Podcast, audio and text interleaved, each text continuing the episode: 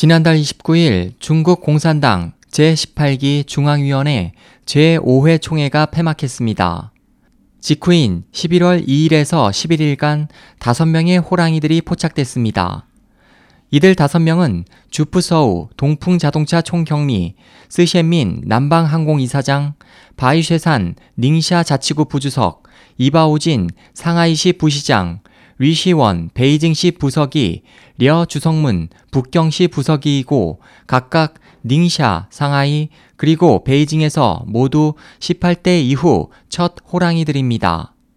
지난 13일 야오강 중국 증권감독관리위원회 부주석이 중대한 규율 위반 혐의로 조사를 받았다고 발표됐습니다.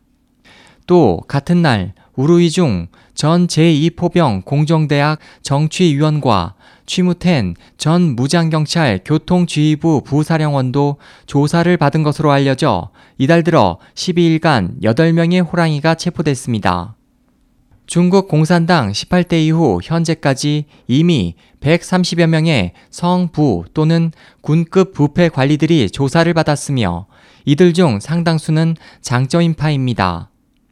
지난 16일 시진핑 주석 주변 정보를 자주 전하는 웨이신 공식 계정 학습 소조는 시진핑 주석 집권 후 3년 동안 호랑이도 파리도 잡아왔다.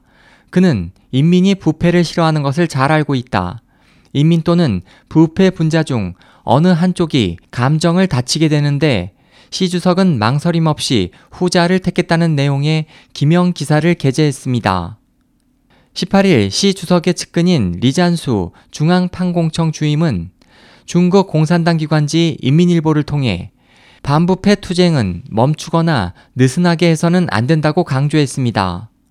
또 시 주석과 왕치산 중앙규율검사위원회 서기혁 씨, 당국의 반부패 호랑이 사냥은 죽느냐 사느냐의 투쟁이며 반부패에 퇴로는 없다고 발언해 왔습니다. 올해 6, 7월 사이 중국 주가 폭락 상황에서 중국 최대 증권사인 중신증권과 증감회의 스캔들이 잇따랐습니다. 청범잉 총경리 등 11명의 중신증권 간부가 내부자 혐의로 조사를 받았고 증감회도 야오강 부주석을 비롯해 장위쥔, 주석 조리 등 4명이 조사를 받았습니다. 중국 언론에 따르면 중신증권과 장위진 주석 조리는 공동으로 도둑이 다른 사람을 도둑 취급하는 연극을 벌였고 홍콩 언론은 야오 씨가 해외와 결탁해 중국 주식시장의 단기 매매에 관여했다고 폭로했습니다.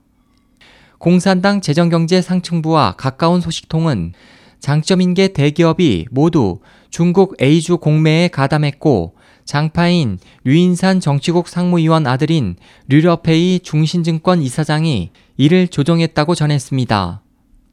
한편 시진핑 당국의 반부패 운동은 금융계로 번지고 있습니다. 해외 언론에 따르면 지금까지 적어도 20명의 증감회 간부와 100명 이상의 증권사 간부들이 출국 금지돼 조사를 기다리고 있습니다. 또 이미 정식으로 시작된 올해 제3차 중앙순시 대상에는 중앙은행, 증감회, 중신그룹 등 21개 금융부문이 포함됩니다. 중국 금융업은 장기간 장점인파에 장악되어 왔습니다. 장점인의 주 무대인 상하이는 중국의 금융센터라고 불립니다.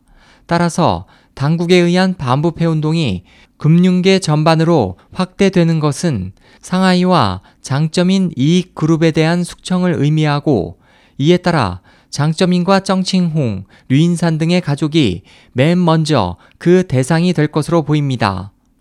이에 대해 시사평론가 세텐치는 장점이는 시진핑 당국에 의한 호랑이 사냥의 최종 타겟으로 상하이 부시장의 실각은 당국의 상하이 숙청에 있어 상징적인 사건이며 장점인 청산 행동의 서곡이라고 진단했습니다. SOH 희망지성 국제방송 홍승일이었습니다.